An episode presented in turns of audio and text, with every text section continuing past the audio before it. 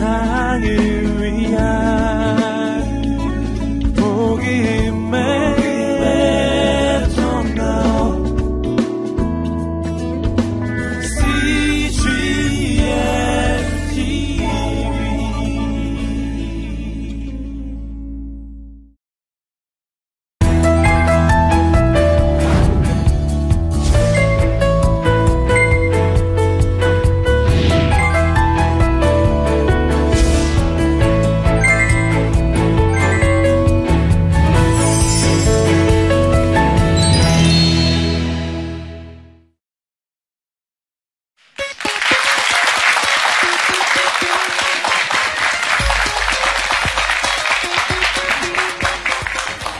안녕하셨습니까? 일주일 동안 어떻게 잘 지내셨나요? 네. 1강에 이어서 이번 2강은 새로운 인생의 서막이라는 주제로 어, 제가 말씀을 좀 드리려고 합니다.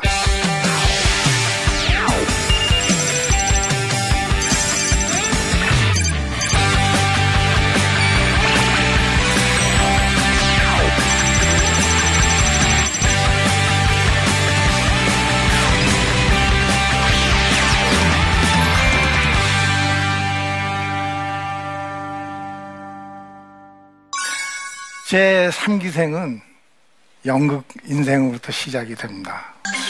사실 제가 어, 2기생에서 어, 암 수술을 그러니까 그 신장암 수술을 오른쪽 왼쪽 콩팥을 수술했다는 말씀을 드렸는데 제가 2012년에 그 2003년에 수술을 하고 한 8년 만에 폐로 다시 그 암이 전이가 됐어요. 에, 제가 그 수술 2003년, 2005년 수술을 받고 나서는 한 3년간은 6개월마다 계속 체크를 했고 그 뒤에는 1년마다 계속 체크를 해왔는데 신장암은 폐암으로 많이 전이가 돼요. 그래가지고 폐를 계속 1년 만에 찍어왔는데 2011년 말에 폐로 다시 또 그 암이 전이가 된 것이 발견이 됩니다. 그래서 제가 2012년 초에 폐암 수술을 했어요. 엄청 아프더라고요. 끝나고 나서 이게 그 신장암도 상당히 아픈데 아, 폐암도 못지않게 아파요. 제가 폐암 수술을 하고 딱 한 달 반 만에 다시 연습, 연극을 연습했어요. 여러분, 이 그런 그 어, 용기와 그런 그 힘이 어디서 났을까요? 저는 연극을 하면서 제 연극을 보시는 분들을 위해서 제가 연습을 열심히 해야 돼요. 그것을 위해서 하다 보면 용기도 생기고 힘도 생기는 거죠. 제가 지난 한 1년 반 전에 우리나라 9월 10일 날이 세계 자살 예방의 날이에요.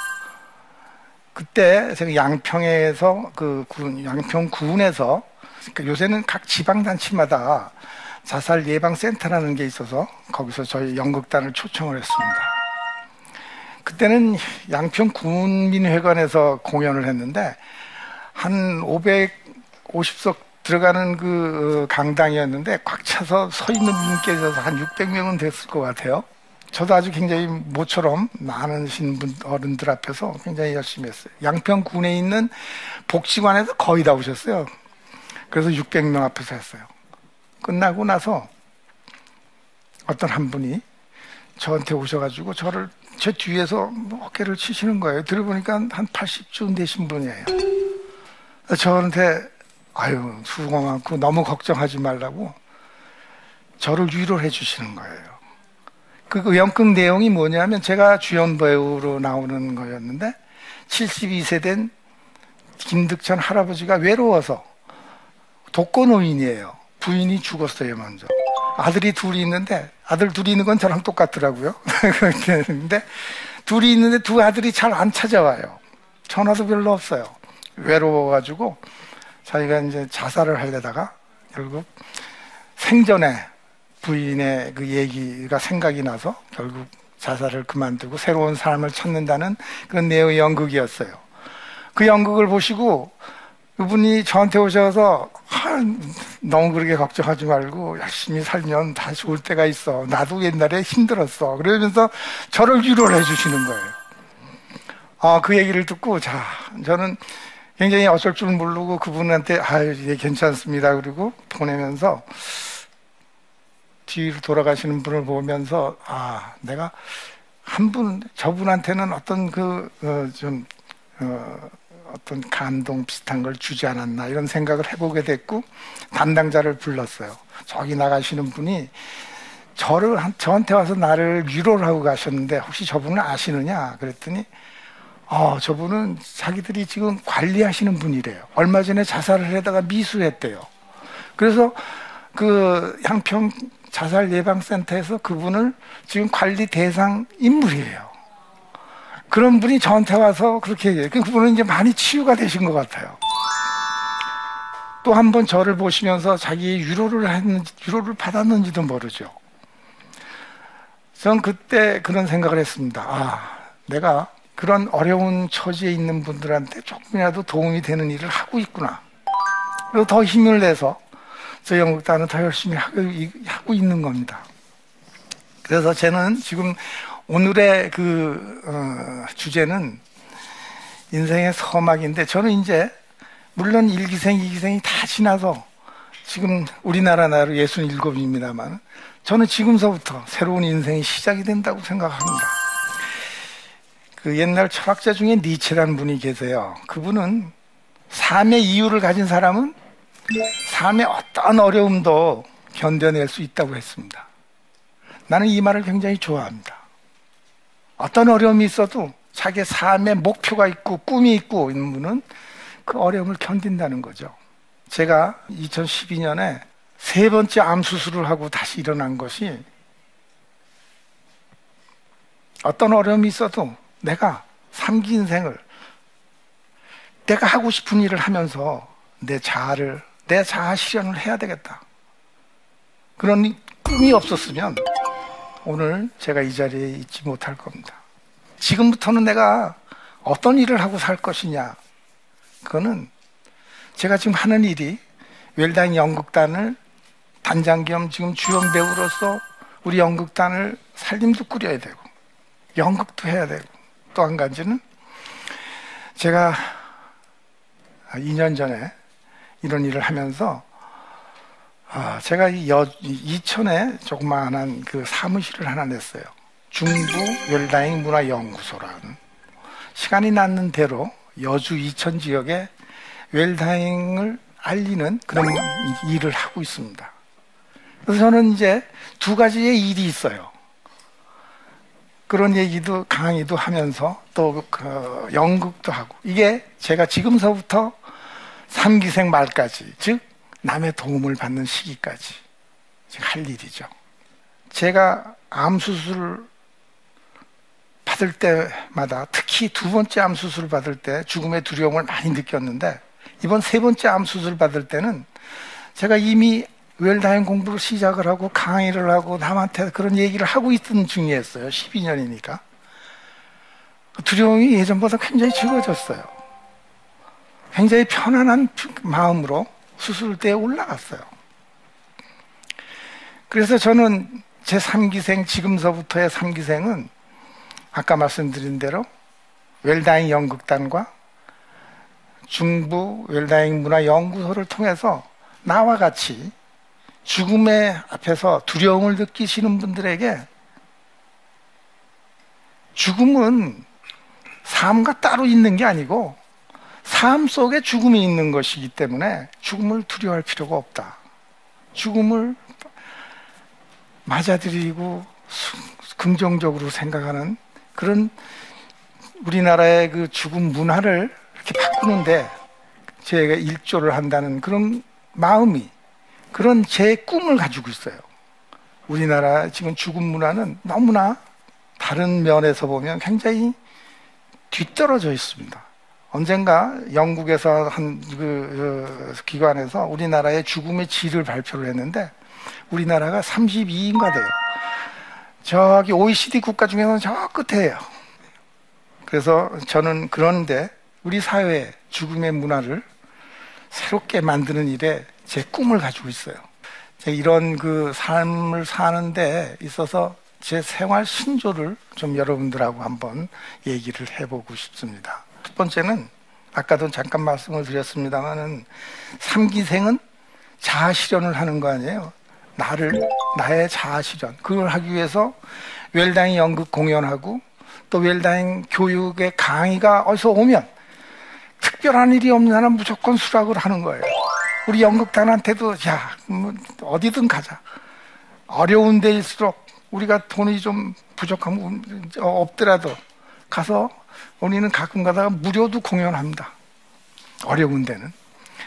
기본적으로 어, 이제 그 우리 돈을 다 쓸 수가 없기 때문에 뭐 이렇게 거마비만 받고서 가서 공연을 하지만 장애인 복지센터라든가 뭐 이렇게 어려운 데는 어, 가서 공연을 하면 또 그것대로 보람이 있는 거죠. 그래서 제 생활 순서 첫 번째는 그러니까 내 자아 실현을 위해서 내 꿈을 위해서 상기생의 꿈을 위해서 꿈을 짜쳐가는 게 아니라 내가 하고 있는 일 지금의 웰다인 연극 공연 웰다인 교육 강의를 통해서 자아 실현을 하는 거예요. 그게 제 첫 번째 신조입니다. 두 번째 제 생활 신조는 뭐냐면 언제 어디서나 의미 있는 삶을 찾는 거예요. 아까도 잠깐 지나가면서 얘기했지만 어느 순간이든 여러분이 지금 여기서 어, 이렇게 그 제 강의를 듣고 있는 순간에도 여러분들을 나름대로의 의미가 다 있으실 겁니다. 의미를 찾으셔야 찾는 생활을 해야 됩니다. 그것은 결국 그 의미가 모여서 자기의 삶이 되고 꿈이 돼요. 그런데 허송 생활을 하게 되면 그냥 아무 생각도 안 하고 그냥 이렇게 지나다 보면 진짜로 공허하게 됩니다. 마음이 자살하는 사람이 그렇게 많아요. 그래서 우리 연극단이 지금 하고 있는 그 연극이 자살 예방 연극이에요. 우리나라가 왜 그렇게 됐을까요? OECD 국가에서 1등이에요, 자살률이. 그것은 의미 없는 사, 의미가 자기 삶 속에 의미가 있다는 것을 모르기 때문에 그렇다고 나는 생각을 합니다. 모든 사람에게는 다 의미가 있습니다. 삶 속에 순간순간에 다 의미가 있는 겁니다. 그것을 남이 찾을 수가 없습니다. 우리는 의미 있는 삶을 살아야 됩니다. 지금 여기에서 의미 있는 삶을 못 찾으면 나중에도 못 찾아요. 특히나 지금 과거는 지나가서 없어졌어요. 미래는 아직도 오지 않은 거예요. 여러분 많이 하잖아요. 많이들 얘기를 듣고 있지 않습니까? 현재는 선물이라고. 현재에 집중해서 현재의 의미를 두고 지금 현재 내가 하고 있는 일이 의미 있는 일인가 한번 생각해 보실 필요가 있습니다. 그래서 언제 어디서나 의미 있는 삶을 찾는 그런 마음가짐이 중요하다는 얘기를 두 번째로 드리고 여러분들 우리 스스로 나의 꿈을 이룰 수 있는 시초가 된다는 말씀을 마지막으로 드리고 새로운 인생의 서막을 열다 제 2강을 모두 마치도록 하겠습니다. 여러분 끝까지 제 강의를 경청해 주셔서 감사합니다. 감사합니다.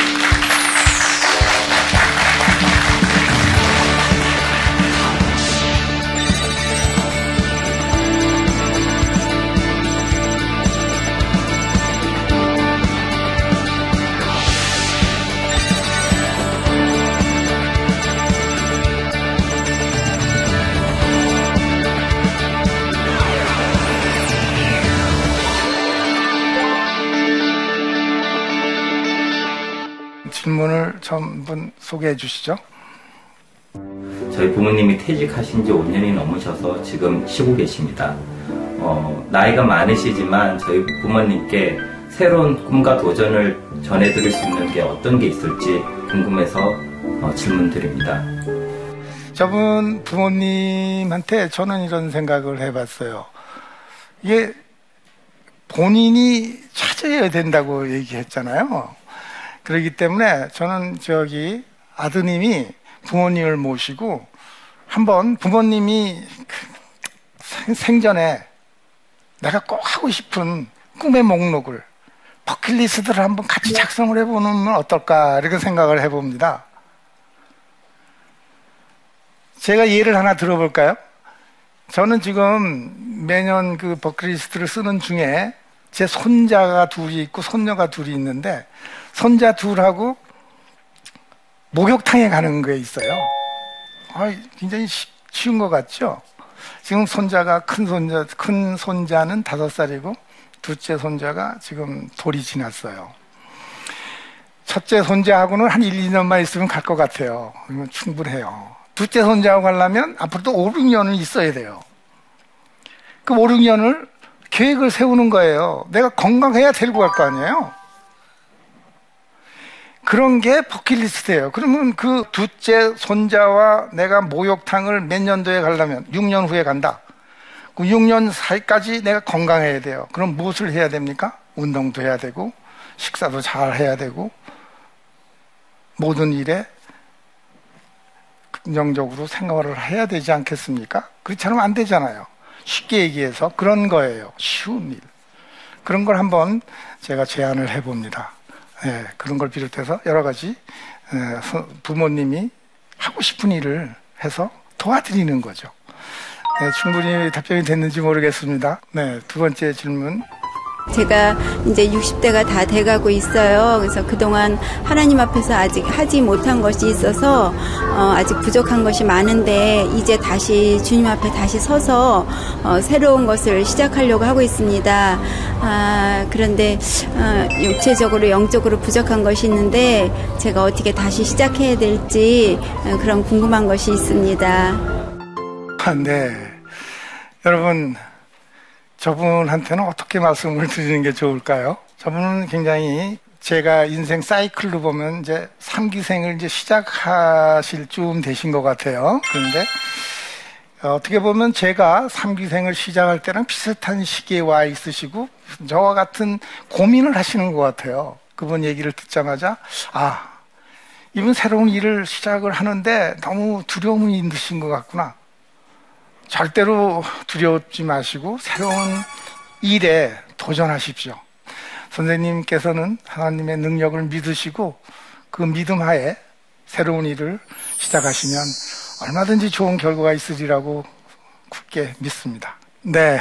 이상 여러분들한테 2주에 걸쳐서 제 말씀을 두서없이 드렸는데 오늘의 그 주제 새로운 인생의 소화막을 열다 여기서 어, 모든 강의를 마치도록 하겠습니다. 그동안 경청해 주셔서 감사합니다. 네.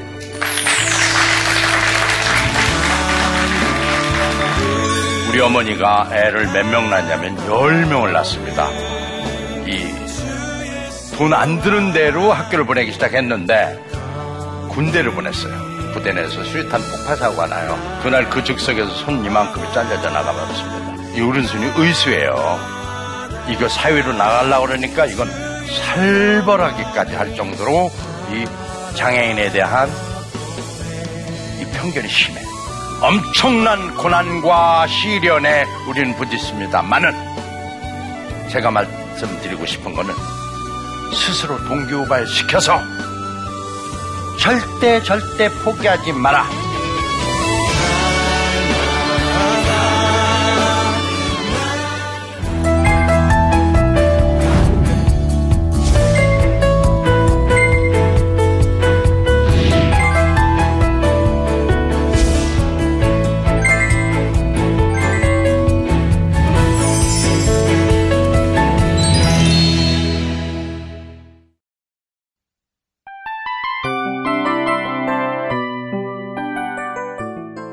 이 프로그램은 청취자 여러분의 소중한 후원으로 제작됩니다.